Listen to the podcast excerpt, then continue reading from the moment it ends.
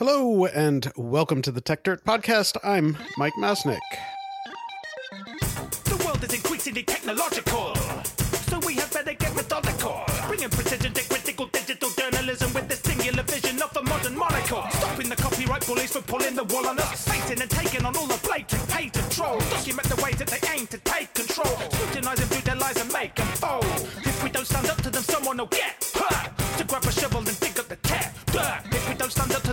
get hurt. To grab a shovel and dig up the.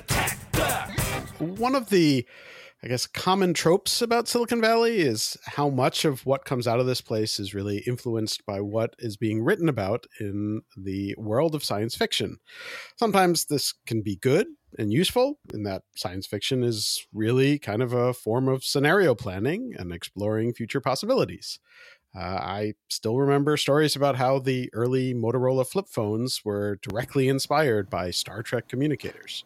But sometimes it can be more ridiculous, let's say, in believing that what is found in science fiction is somehow like uh, definite and proven and the way things that the way things actually do work in the real world and also assuming that this science fiction is some sort of blueprint that can uh, sometimes lead to weird and i would say occasionally stupid places so yet uh, all too frequently we fail to really challenge some of the assumptions that are found in science fiction and where those assumptions have taken people in Silicon Valley who are developing different new technologies. Um, but the fact is that all of us use what comes out of Silicon Valley in our everyday lives, and we are impacted by their beliefs and what what they're doing and what they take out of science fiction as well. The uh, wonderfully named podcast, Our Opinions Are Correct, uh, hosted by well known authors and journalists Annalee Newitz and Charlie Jane Anders, uh, often explores the nature of science fiction. And recently they kicked off a new mini series within the podcast called Silicon Valley versus Science Fiction, in which they dive deeper into some of these issues, looking at how some people in Silicon Valley use, or let's say possibly abuse, science fiction to their own ends. Uh, the first episode of this miniseries is out now uh, as we are speaking, uh, with a new one dropping each month, I think is what it is. I'm getting nods, so yes. um, and I wanted to talk to them both about the podcast series and about the issue in general of how Silicon Valley views science fiction for better or for worse. So, uh, welcome to the podcast. Yeah, thanks so much for having us. Yeah, it's so lovely to be here. Excellent. So let's start with the most obvious of questions, uh, which is why this podcast miniseries? Why do you want to focus on this intersection of Silicon Valley and science fiction? Yeah, I mean, we live in San Francisco. We're obviously surrounded by folks in the tech industry. And uh, sorry, that was my phone. Uh, so we live in San Technology Yeah. getting in the way Okay, already. I will put it in do not disturb. Okay, sorry. You're gonna have to edit that, or maybe you won't. I don't know. We live in San Francisco. Okay. Yeah, I mean, we live in San Francisco. We are surrounded by, you know, the tech industry and by, you know, the culture of the tech industry. And it's hard not to notice that uh, tech companies and tech workers and tech leaders are constantly referring to science fiction and constantly kind of citing it when they're talking about their products, when they're talking about what they think is going to be happening. And often it's a very skewed version of science fiction. It's a very kind of like they're they're not it's not really they're they're kind of often just skimming the surface of what science fiction is talking about. And there's a few kind of pivotal works of science fiction that they always seem to come back to. Yeah, and I think also, you know, everything that Charlie says is tr- is true here. Um, and I also think that part of it is just responding to almost the the joke of of Silicon Valley and its it, misinterpretations of science fiction, like a company called Soylent, which is devoted to you know a food slurry, a food substitute, and of course it's named after a novel in which the food Soylent Green is uh, you know made of people. Famously, the line from the movie. Spoiler Sorry, alert. it's made of people. so literally, this this company, this food company, is naming its product after cannibalism. Um, and I think, I mean, I think that's the most kind of obvious one that always comes up. Um, but then right now we have, you know, uh, Facebook rebranding itself as Meta, naming it after the metaverse Mhm. from Neal Stephenson's kind of seminal work. And, um, it, you know, even Neal Stephenson is like rolling his eyes. And, you know, Neal is, Neal loves, you know, a lot of the inventions that come out of Silicon Valley. And Sure. he's not, you know, a, a doubter, but he was just like, come on, guys. Like, I invented this idea to talk about corporate takeover of media and how terrible it is and you're naming your company after it? Why you know? Well, it, it's kind of accurate, though. it is. i mean and so that's that's the kind of funny thing and i think probably some people would argue that soylent is also accurately named after something disgusting. Um, so it, it is a bit of a self-own in a way when silicon valley companies Right. do this. Um, and i but i also think that we really wanted to kind of come in and maybe suggest to gently or perhaps irascibly to silicon valley companies that maybe they start reading different fiction or reading fiction better you know? Or yeah paying more attention. And you know there's that tweet that everybody always brings up about you know we've successfully created the torment nexus from yes. the book don't create the torment nexus. And i feel like that that tweet actually does sum up a lot. I feel like we just we we kept hearing companies kind of citing science fiction in a very kind of superficial unreflective way and we were like well we have a podcast that's about the intersection of science fiction and society and this is this is where the rubber is hitting the road right now this is where it's happening and you know the thing you brought up about star trek and the communicators leading to flip phones it's like nobody watching Star Trek would think the message of Star Trek is have a cool telecommunication device. Like Right. nobody would th- like Star Trek. Like I feel like that's just the most kind of superficial way of looking at Star Trek, and it's missing like ninety nine percent of the point of Star Trek. And you Sure. also see like it, I get very grumpy when people are like, "We're making a tricorder," and it's like it's a device that can that can basically like do like some medical tests in an incredibly cumbersome fashion, but it's not like a tricorder. It's not like an MRI machine in, that hold, you hold in your hand. It's like, we're nowhere near having that, you know? it's in the and- shape of a tricorder It's tricorder shaped. yeah like, exactly Yeah. I, that that always annoys me, but I feel like the more important thing is that people are not engaging with science fiction in a in a more thoughtful way, and they're just, and Right. often they're retroactively reaching for science fiction to to make whatever thing that they've decided to put out into the world seem cooler than it actually is, rather than actually being inspired. by- Right. They'll claim to be inspired, when in fact it's the other way around. Well, I, I- wonder, um, and I, I mean, I, I completely agree with the thesis, but but to play a little bit of devil's advocate here, I mean, uh, specifically with like Soylent, which I've never tried, I've never gotten anywhere near, I have no interest in. it seems like a horrific idea, just in general. But like, I wonder if that is not so much like a, a a ridiculous misreading of science fiction as almost they sort of feel like they're in on the joke and they know that it will get them extra attention so it just becomes a marketing thing rather than like you know oh my gosh these these people misread the, the science fiction in, in that case Yeah, I mean, I think in the case of Soylent, it's not clear whether the CEO was actually in on the joke. I, I know what you're saying. Like, Oh, I think you're, I think you're right. Right. that sometimes, like for example, um, Peter Thiel named his evil spy company Palantir. Right, That's yes. an example where I would agree that he knew exactly what he was doing. He's like, yes, I am naming this after the evil orb from The Lord of the Rings that like the evil wizard uses to spy on people.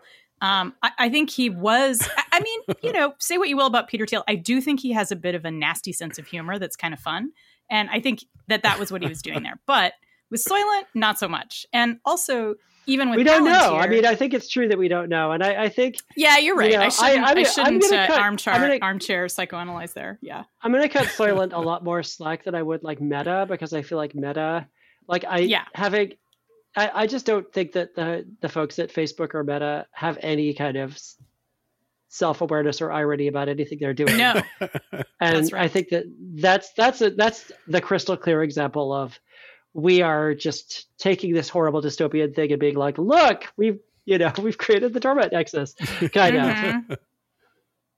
but so so let's let's explore the the meta example because that that one I, I agree with you on is sort of bizarre um how how much do you think it matters right i mean to to the extent that um you know they they totally misunderstood Snow Crash and and they've they've bought into this idea and they're pitching it uh, as if like yeah we were inspired by the you know the the, the metaverse of, of of Neal Stephenson like does that matter? Like how, how far does this go? Like I, I understand the the the overall point that you're raising but i'm wondering like once you get past the like well this is what we're calling it and th- it's sort of like loosely based on that vision um like how, how deep does it go how how how much does it matter I mean, I think that you're right in that it doesn't really matter like what if it's just a branding exercise.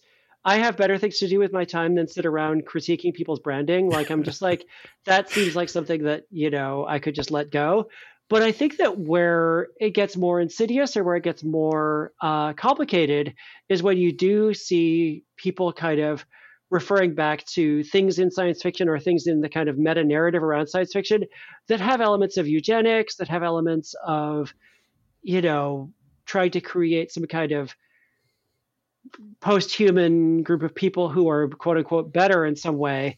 I think that there are a lot of things that are interesting thought experiments in science fiction that if misread or handled badly can actually lead to some really horrific outcomes. And a lot of them do have to do with this notion of creating a group of people who are, are smarter and better than everybody else and relegating the rest of humanity to some kind of, you know, uh, Eloi Morlock kind of split or something. I don't know. We were talking about the yeah. Eloi and the Morlocks the other day, and I was like, I couldn't remember which one were which. Like, I don't know. I was trying to argue that the Eloi were the gig workers, um, and that the Morlocks uh. were the kind of captains of industry. But I, I agree that it doesn't it doesn't quite uh, doesn't quite doesn't map quite map onto, today's uh, issues. Yeah. But I was going to say, yeah, that I was just going to add to what Charlie was saying, which is that a piece of that story about creating super people, whether it's, you know, men without legs in the metaverse um, or, you know, AI charged cyborgs, um, it is also about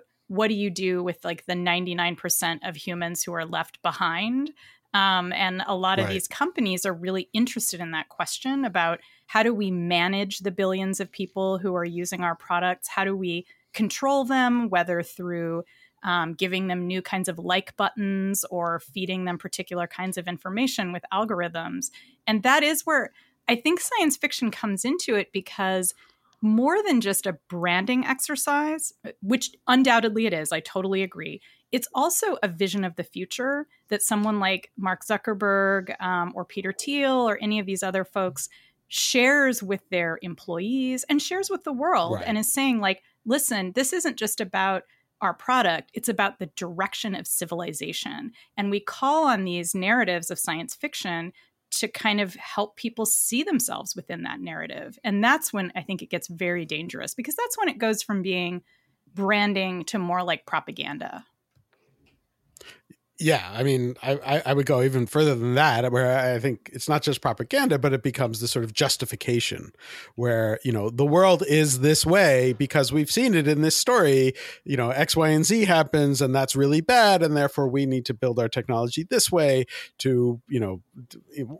whatever the, the, the end result is that justifies it as if as if the science fiction story was like an actual thing that had been seen to happen. Mm-hmm. And and I, I, know you cover this in in the the first episode, and and I've seen it sort of discussed elsewhere.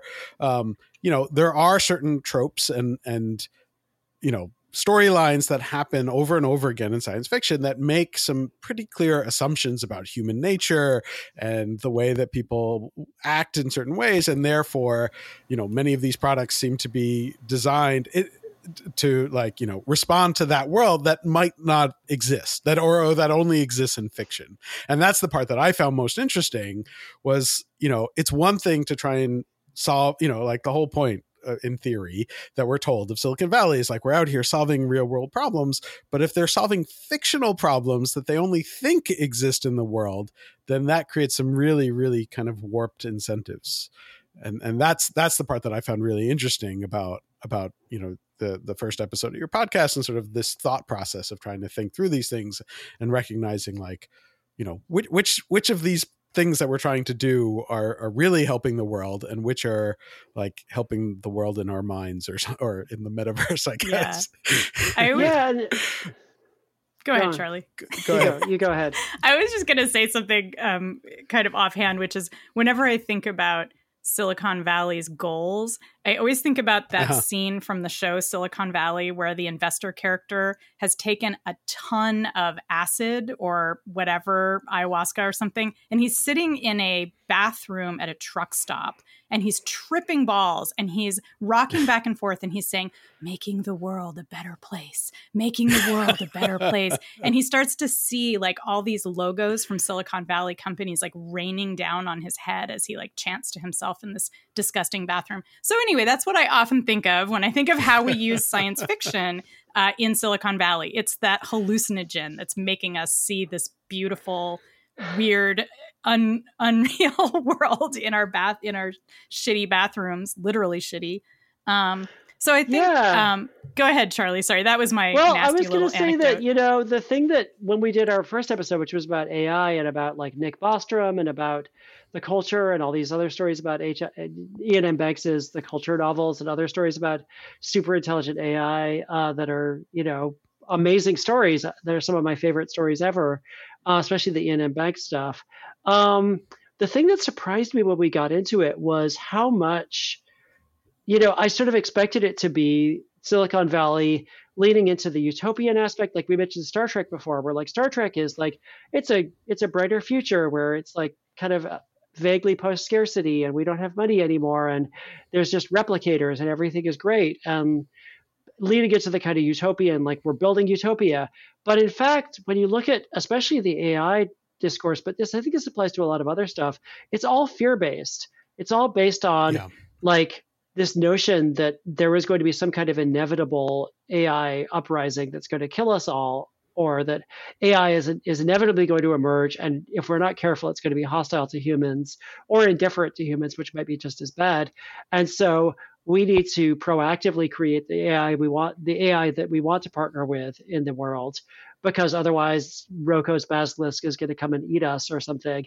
And um, it's it's bizarre to me that that's the marketing. Like Annalee said this amazing thing in the episode, which I've seen people quoting a lot since then, which is the paranoia is the marketing. And it's like this weird idea that like we're all that stands between the world and an AI apocalypse, which is feels like a very it's a very it's like almost the AI apocalypse is is one shade more plausible to me than the zombie apocalypse.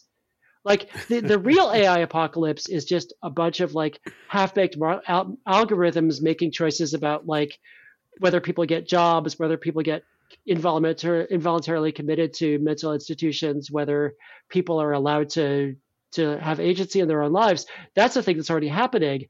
The AI apocalypse they're talking about, where you know it's basically the Terminator or something, you know they might as well say we have to spend billions of dollars building this product, or Cthulhu is going to rise up from the deep and eat us, because that's about as plausible in my mind.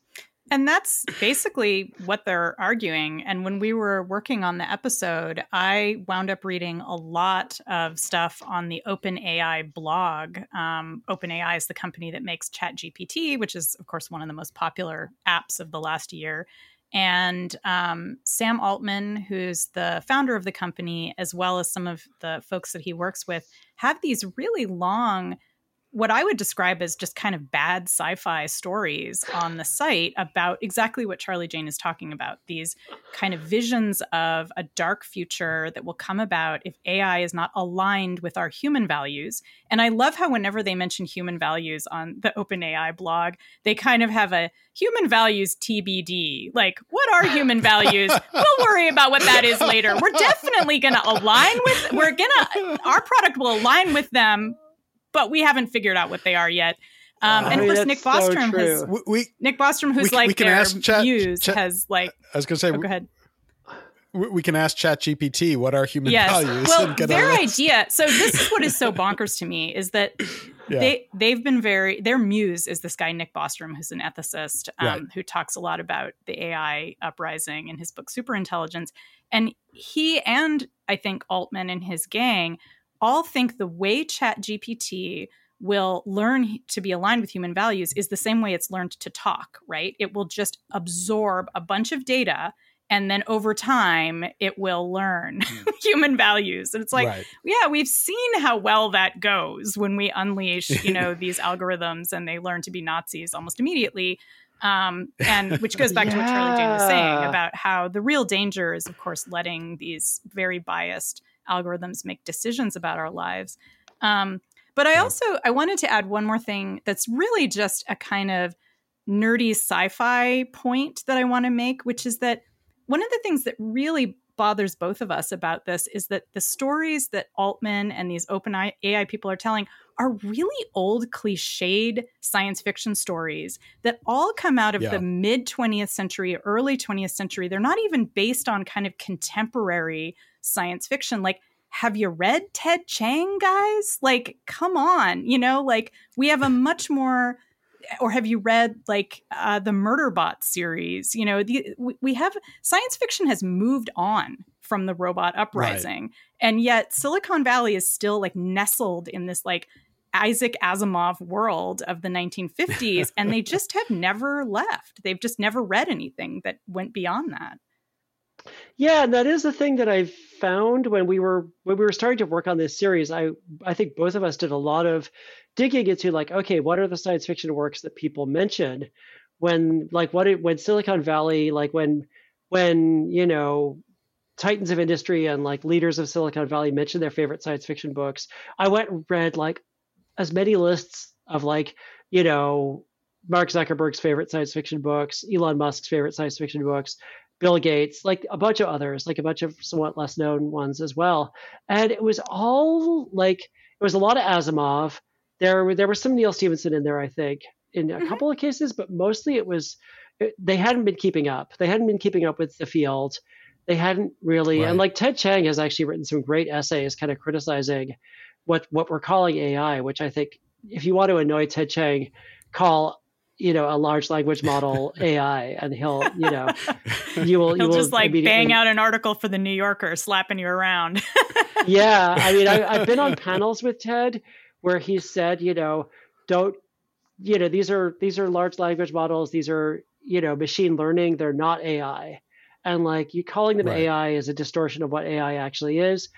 It's not, you know, it's like saying that your your cat is is a U.S. senator, which is something I often say about Annalee's cat, but I'm usually joking when I, mean, I say it. he's a he is a distinguished gentleman.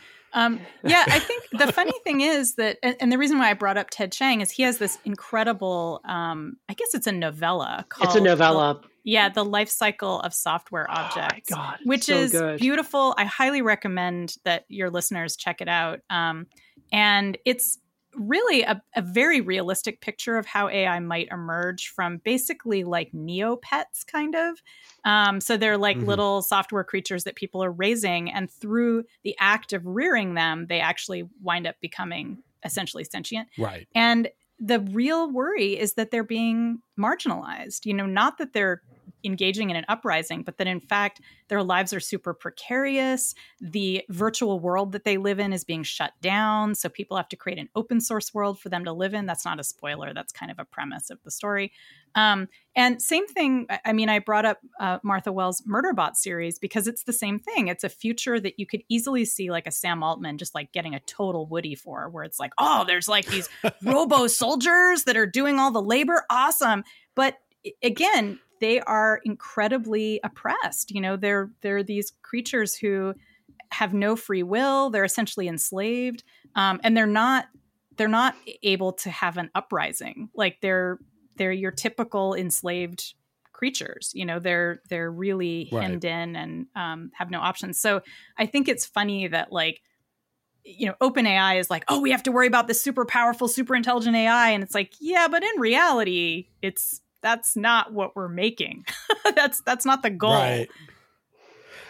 You know, I mean, it was interesting in listening um, because, like, I've been familiar with with Nick Bostrom's stuff because it it you, if you live around here, you can't avoid it because it just keeps coming up. And I, I, was always sort of confused as to to why it was that interesting. Like, it always struck me a little bit as like so I mean, we haven't said it directly. You've mentioned, you know, his work, but but the the paperclip uh, example is is like the one that everybody Yeah. talks about, which is like basically like the efficiency idea, where it's like you tell and and mythical AI, super intelligence, whatever, to like make the most efficient system for creating paperclips, and it destroys the entire universe in the pursuit of making more paperclips or whatever. That's a very simplified version of it, and to me, like that always it, it struck me as the same sort of uh, thought experiment as like the the trolley experiment of you know which also comes up in the Mhm. AI world a lot as well where you, where you have the trolley going down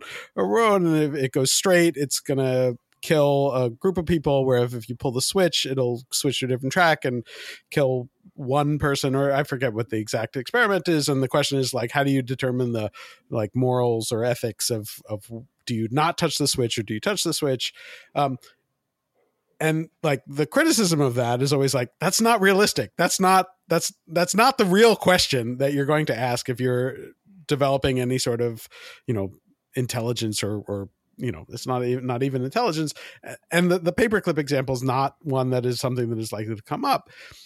That said like i i did think like the fact that a bunch of people who were working on ai related products would sort of cite to it was at least a, a step in the right direction from the world that we lived in where people were like ah this stuff will sort itself out. Like i'm just building like this cool new technology and it will sort itself out. And here there was at least this like recognition that things could go wrong. And maybe before we build the thing that we're building let's think through things that might go wrong. The fact that they picked you know examples that are very very unlikely you know i- i- is certainly a criticism of that but at least they were saying like you know let's not just build and assume that everything will work itself out. Let's recognize that there are some concerns here. And so i, I appreciated that angle of it even as i uh, agree with you that it was sort of like a stupid example to to focus on. And the fact that it still keeps coming up years after uh still bothers me. But but and i think i think you guys highlighted that very well in in in the episode. But you know so, so I mean, I, I guess the, the the question I'm getting at is like, do do you at least think that they're like, do you agree to some extent that there is some value in thinking through these and using these as, you know, scenarios to understand and think through, even if you're saying like like get with the times and pick better examples. I mean, I think that the paperclip thing, the to the extent that the paperclip thing is useful, it's useful in the sense of like a general idea that we need to be mindful about how we deploy technology, and that you know that we need to understand that giving computers too literal instructions like or instructions that they will interpret too literally can lead to really bad outcomes. But at the same time it is this thing of like you know as i said earlier there is actual real world harm being done by algorithms right now like Right. to real people and people like timnit gebru and others have been pointing out the the harm is done by bias embedded in algorithms and there was a really horrifying article that i read the other day about people being involuntarily committed to mental institutions based on you know Yep. some algorithm that made a decision about them or whether or i know it was the welfare system it was like a lot of welfare systems are now using algorithms Yep. to decide if you are a welfare cheat or not and it's based on really you know just a bunch of like how well do you speak this language? Like how you know how stable are you? Based on stuff that's like not really an indicator of stability but just like some bias that they encoded into the system. I think that there are there are massive real world harms being done by algorithms right now and to say like well yes we we can't worry about the real world harms we are currently doing because we're too busy worrying about like the giant panda that might come down from the skies and eat us it's like yeah i would say that there's like a 0.0000001 chance that there's like a, a 50 foot tall panda that's going to appear, and start eating people whereas there's a 100 where's a 100% chance that you are doing harm currently and that you are not willing to address Right. that and i think that's the problem is that this kind of paranoia about the possible harms of some like super intelligent ai is both a means to kind of uh, to justify them spending a lot of resources on trying to align AI with our values to prevent that, but it's also a, just a distraction. It's a distraction Yeah. from real, actual, demo- demonstrable problems, demonstrable, demonstrable problems yeah. that are happening right now. I think that's true. And it's funny because, um, Mike, as you were describing the paperclip story, I was like, you know, I feel like the paperclip story is the best piece of science fiction that Nick Bostrom wrote. And it actually does adhere to like a, the rules of a good story, right? It, it flips your expectations. Right. You're like, oh, it's a dangerous AI. It's going to bomb the world. And it's like, no, it's actually going to do this other thing. And, um, it's a great Twilight Zone episode, and I and I mean right. the 1960s Twilight Zone because again we're kind of still back right. in history, and I think that's why it's a good smokescreen because it's such a good story and it has that gotcha element, and it totally totally diverts your attention away from the actual yep. harms.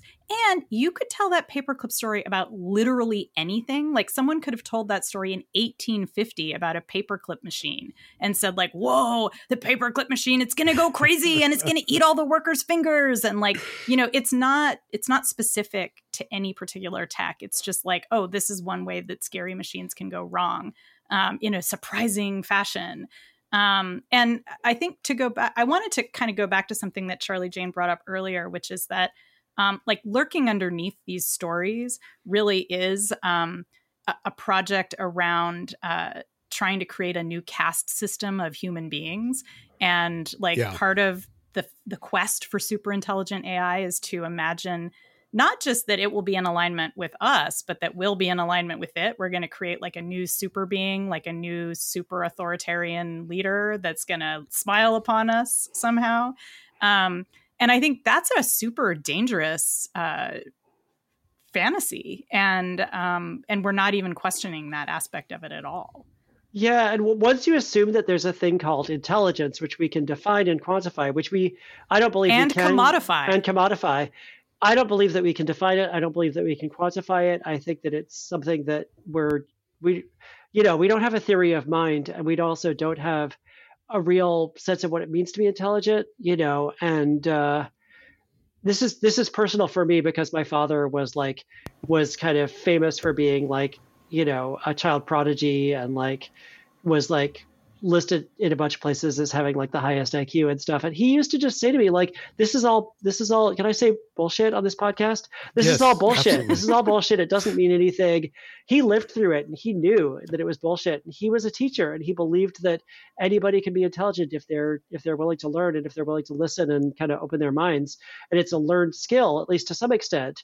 Um, and that some people obviously who are exposed to more complicated inputs when they're younger have a have a head start, but it's not really something that's there's not I, there there yeah. may be some parts of what we call intelligence that are genetic, but I think a lot of it is really environmental, and it's all a it's a mixture of both. It's all a mishmash. The point is, once you decide that there's a thing called intelligence that we can quantify and that we can identify, and and we're going to and computers are going to achieve that at some point. They're going to become super intelligent. They're going to have artificial general intelligence. It's seems to just like automatically proceed from that assumption about computers to the the notion that we can decide which humans are intelligent, which humans are, are not. And you have all those weird charts in Bostrom's book about like, you know, trying to engineer a more intelligent human species, which is just straight up eugenics.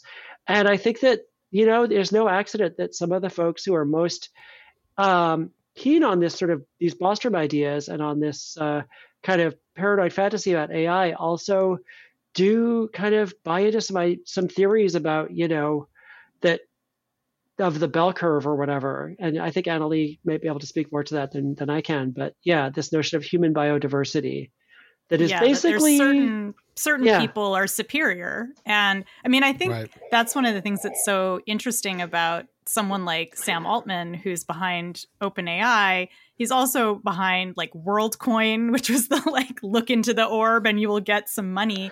Um, and he's also very excited. I, I, I don't know if you guys remember WorldCoin, but it was like one of the great cryptocurrency uh, experiments of the last couple years, where they literally handed out okay. these these glowing orbs to people um, in developing countries. I, I somehow missed okay, that. look it up. WorldCoin. It is bad science fiction, hilarious. They, okay. um, the company was giving out these orbs, and what they were doing was they were getting people's retinal scans. So it was really a scam oh. to get retinal scans from people. So they would get these retinal scans and then give you a world coin, a piece of cryptocurrency. Uh, in response. And um, it, it, Wow, it never I really totally missed this too. God. I told you about it at the time, Charlie Jane. I was obsessed with it. It never really went anywhere. There were a few like articles uh, about it, um, and it, it just kind of disappeared. But uh, Sam Altman also is really interested in UBI, UBI, Universal Basic Income, Right. which sounds really lovely on its face until you start thinking about who's managing the program and what is it intended to do and how it's intended to fit into this view that that AI will take over and there's going to be this class of Eloi who are just hanging out in the trees getting high. Um, and what do we do with all those Eloi, right? We gotta gotta do something with them. Um, and so it's almost like there's a whole package around this AI story that involves the AI being kind of on top, and then this whole administrative layer of humans who are like helping to manage the the unwashed masses who are doing gig Right. work or nothing, you know, just living on UBI because they've been rendered obsolete, which is really, really dystopian. And I, I don't see, I don't see any upside to this vision.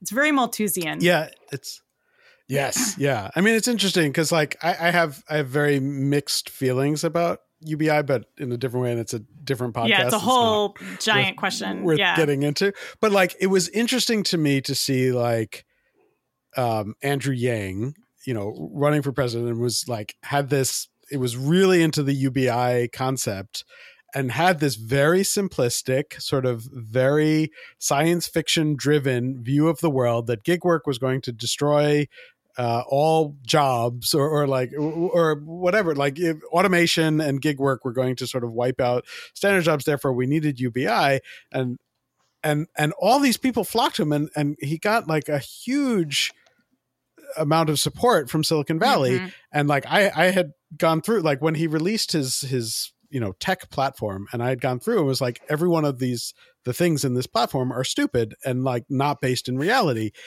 And i sort of thought that like other people in silicon valley would recognize that sort of understanding technology. And yet he got a, a huge amount of support here and i i'm now that i'm thinking about it sort of thinking back on it's like it feels like a lot of that was driven by the sort of like science fiction you know belief in science fiction as as kind of like a religion of where the world must be going if you know it, we're building this future and this is the this is the way we answer the problems which brings up a different issue which just occurred to me which is this, this is interesting where it's like it, it's almost a way of and i guess you guys kind of said this so i shouldn't I, I say this as if i just made this big realization and all i'm doing is recognizing what you've been yelling for the last you know, 40 minutes which which is that like effectively it is a way of passing the buck right? Of saying we're doing all these things that are going to have consequences um, and we're going to take these sort of simplistic solutions to them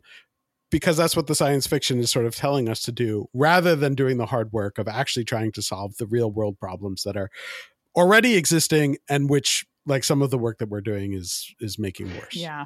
and yeah, and yeah, uh, which is again And I, I want to just get back to the notion of like if you actually engage like in a deeper level with science fiction, like a lot of science fiction does a really good job of kind of thinking about, you know, how technology affects people and how technology causes social Sure. change and the ways that like different types of people are affected differently.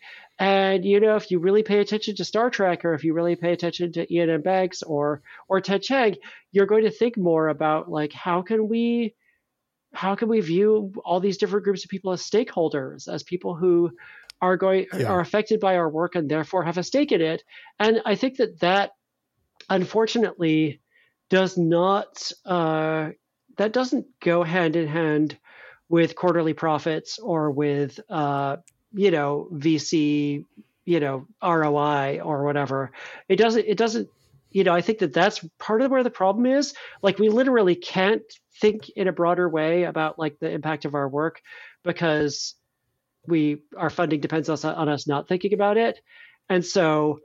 But we want to be high-minded or feel feel as if we're high-minded, and so here's what we're going to do instead of thinking deeply about it.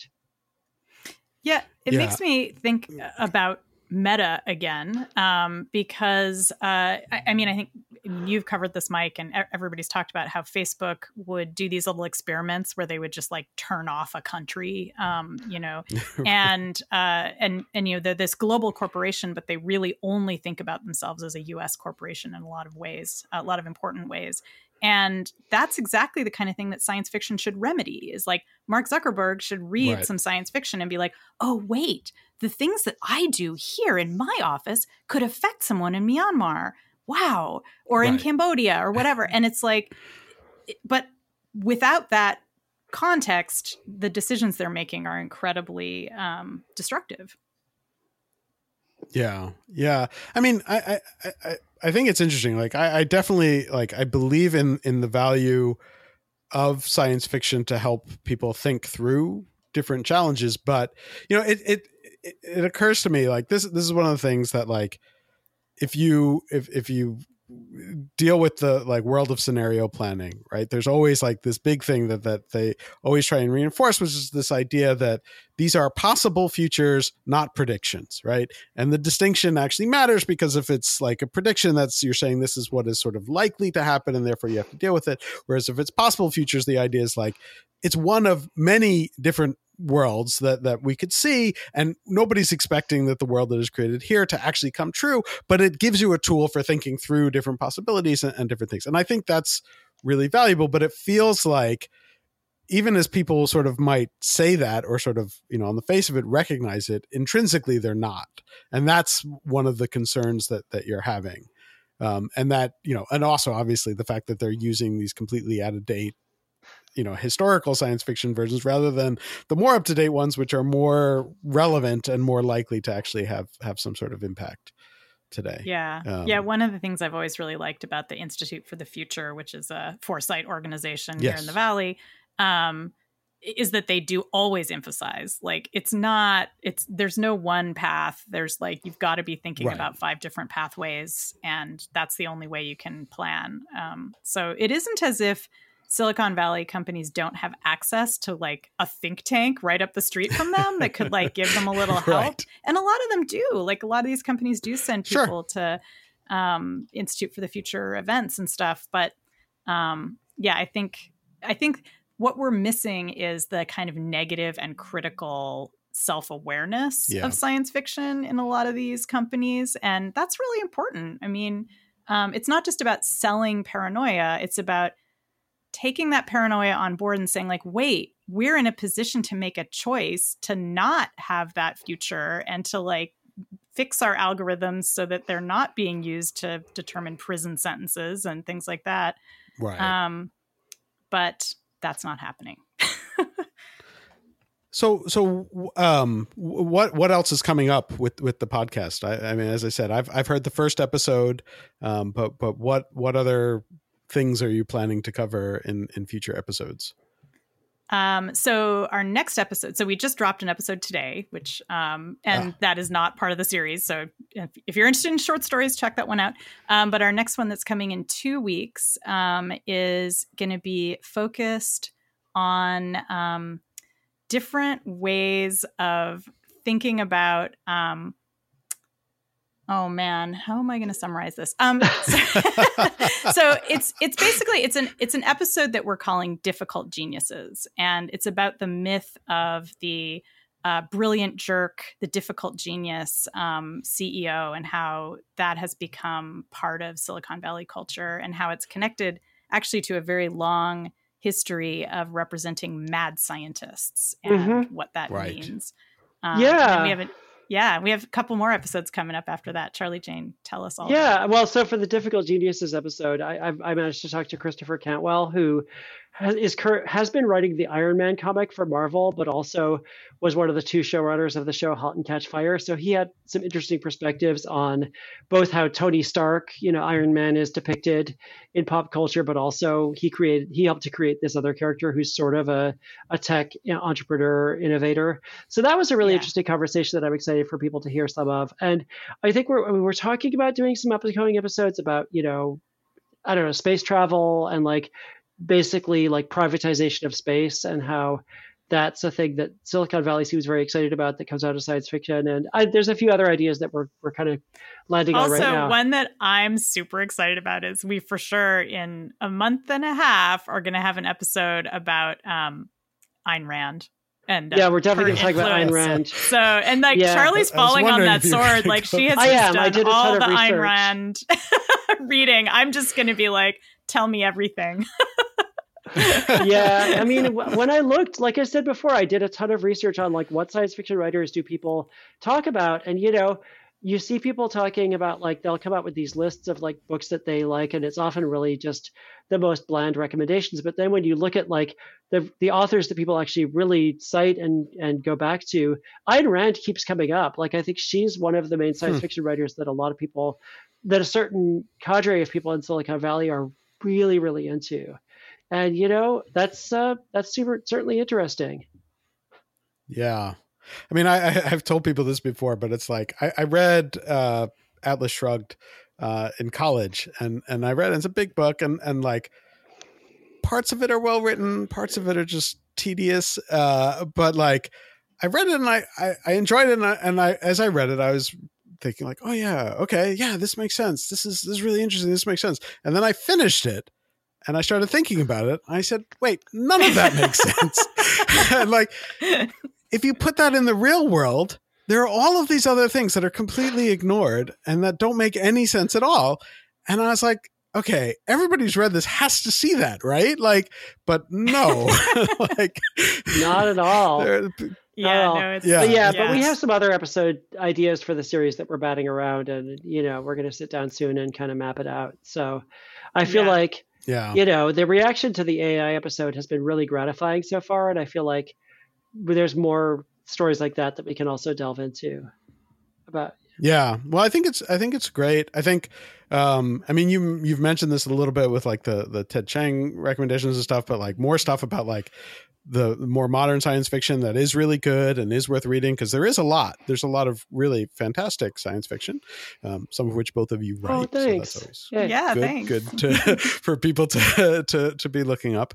Um, but but I think the series is going to be great. I, I Oh. really enjoyed the first episode. yeah, thanks. Uh, well, we're big fans uh, of I'm your work too. So Yes. thank you for inviting us to chat. such an honor to be on your podcast Absolutely. Well, it's it's a, it's an honor for for me to have you guys uh, both on here and to be talking about this, and I am excited, as I said, to see to see where the rest of the series goes. And um, thank you, Yeah. thanks for for making the the the series, um, and for joining me on the podcast. yeah cool yeah, thanks. And uh, cool, and thanks to everyone for listening as well. Uh, we'll be back next okay week. To grab a shovel and dig up Bye. The tap. If we don't stand up to them, someone will get. Huh. To grab a shovel and dig up the tap. If we don't stand up to them, someone will get. Huh. To grab a shovel and dig